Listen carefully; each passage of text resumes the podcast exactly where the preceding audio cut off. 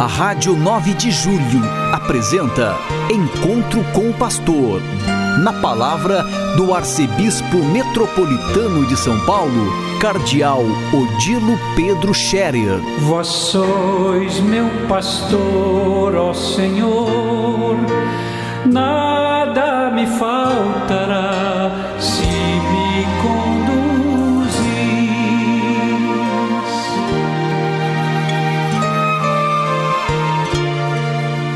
Queridos ouvintes da Rádio 9 de Julho, saudação e bênção para todos vocês nesse dia 30 de outubro. Estamos chegando ao final do mês de outubro, hoje é segunda-feira e logo logo estaremos iniciando já o penúltimo mês do ano, mês de novembro. Ontem a liturgia do domingo nos falava coisas bonitas e importantes. Nós eh, ouvimos da boca de Jesus a resposta à pergunta que os fariseus fizeram a ele: qual é o maior mandamento da lei? E Jesus responde sem titubear: o maior mandamento é este: amarás o Senhor teu Deus de todo o teu coração, de toda a tua alma, de toda a tua inteligência. E o segundo mandamento é semelhante a este: amarás o teu próximo como a ti mesmo. E Jesus conclui: destes dois mandamentos depende toda a lei, assim como os profetas. A lei, no tempo de Jesus, era tanto a Bíblia, portanto, o Antigo Testamento também se chamava lei, como também podia indicar a religião, a religião judaica, a religião de Moisés, que também era chamada a lei, porque era composta de mais de 600 leis, né, normas eh, que Moisés deu ao povo, mas depois de Moisés muitas outras foram sendo elaboradas ao longo do tempo. Não são os dez mandamentos da lei de Deus naturalmente, mas são a série de leis litúrgicas, rituais e éticas familiares e assim por diante, que constituíam o conjunto da religião, da lei, portanto, lei de Moisés. Pois bem, na lei de Moisés já se dizia do amor a Deus e do amor ao próximo. Isto está claro. Mas Jesus acrescenta também ainda uma outra coisa isto já no contexto da última ceia antes da paixão. Este é o meu mandamento: amai-vos como eu vos amei.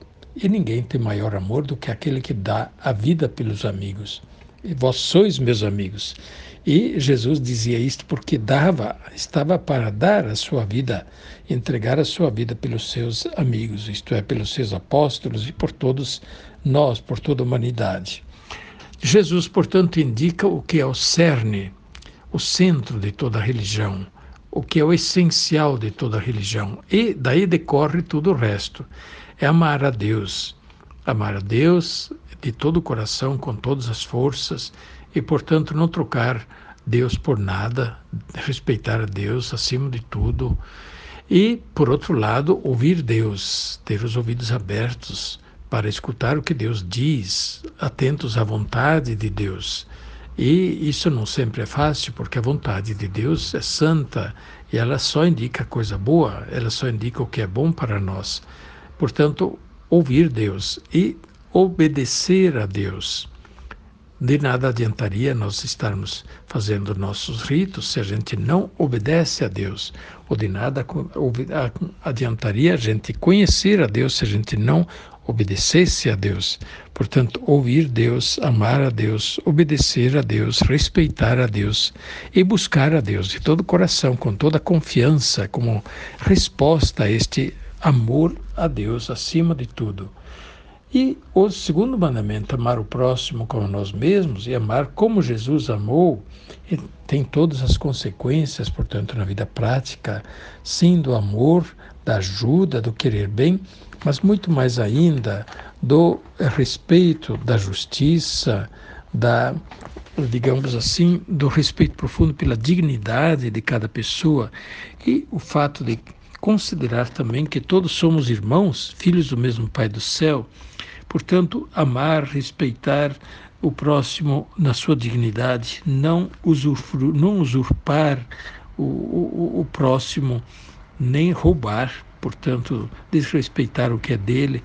E, enfim, tudo aquilo que diz amor ao próximo, que, portanto, dignifica nossas relações com o próximo e expressa de alguma maneira que nós queremos bem ao próximo e nós ajudamos o próximo e o respeitamos. Então, meus, meus queridos ouvintes da Rádio 9 de Julho, hoje nós recordamos de novo isso que está tão claro e tão forte na palavra de Jesus, mas nem sempre está claro no nosso coração. Muitas vezes até a gente sabe, mas praticar isso não é sempre fácil. A tentação na hora é, de repente, da gente trocar Deus por alguma outra coisa, colocar Deus em segundo plano. Temos tantas outras coisas que são colocadas à frente de Deus. Então, colocar Deus em primeiro lugar. Isto é o primeiro mandamento. E amar o próximo também, assim como nós gostaríamos de ser amados, e também como Jesus ama o próximo. Jesus deu a vida pelo próximo, derramou o seu sangue pelo próximo. Por isso, o próximo é precioso para nós, porque ele foi precioso para Jesus e para Deus. Nós não podemos desprezar ou humilhar ou explorar é, ou fazer violência ao próximo, porque ele também é filho de Deus. E não posso tratar mal um outro filho de Deus que também é meu irmão. Então, procuremos viver intensamente o amor a Deus e o amor ao próximo, como expressão da nossa fé. E é claro que isso se traduz nos outros mandamentos e se traduz em muitas atitudes concretas de respeito, de amor né, pelo próximo na vida de todos os dias. Nesta semana, nós estaremos celebrando a comemoração dos fiéis defuntos ou a festa de finados. Na verdade, não é uma festa. Pelos mortos é, pelos falecidos nós não fazemos festa. Fazemos festa pelos santos, mas não pelos mortos, porque a, a ideia é outra.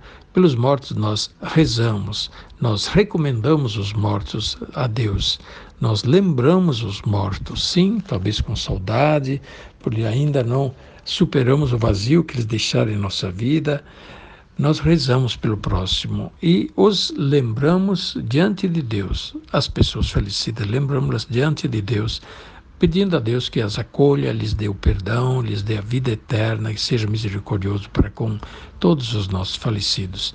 Este é, portanto, o sentido católico da nossa comemoração dos fiéis defuntos. Eu quero, desde já, recomendar aquilo que a Igreja recomenda para esses dias que antecedem finados e também o dia de finados. Primeiramente, ir ao cemitério faz bem. Ir ao cemitério, limpar os túmulos, arrumar o túmulo, colocar flor nova, enfim, deixar um pouco em ordem os túmulos dos nossos falecidos significa que nós sim temos uh, apreço por aqueles que morreram, que fizeram parte de nossa vida. E também hum, isto é um exercício de de tomada de consciência para nós que um dia nós também morreremos e teremos um túmulo, se Deus quiser, e alguém vai cuidar do nosso túmulo. Então, cada geração cuida do túmulo dos seus passados, dos seus antepassados. E se nós não cuidamos dos que vieram antes de nós, como os outros vão cuidar de nós? Não vão aprender de nós. E faz bem para nós na, no horizonte da fé, porque nós, ao mesmo tempo, lembramos eh, que nossa vida é curta, que nós precisamos vivê-la bem, não desperdiçar a nossa vida, que é preciosa. Nós voltaremos a este ponto nos próximos dias, porque é importante a gente falar deste assunto. A bênção de Deus Todo-Poderoso, Pai, Filho e Espírito Santo, desça sobre vós e permaneça para sempre. Amém. A Rádio 9 de Julho apresentou. Encontro com o Pastor, na palavra do Arcebispo Metropolitano de São Paulo, Cardeal Odilo Pedro Scherer. Vós sois meu pastor, ó Senhor,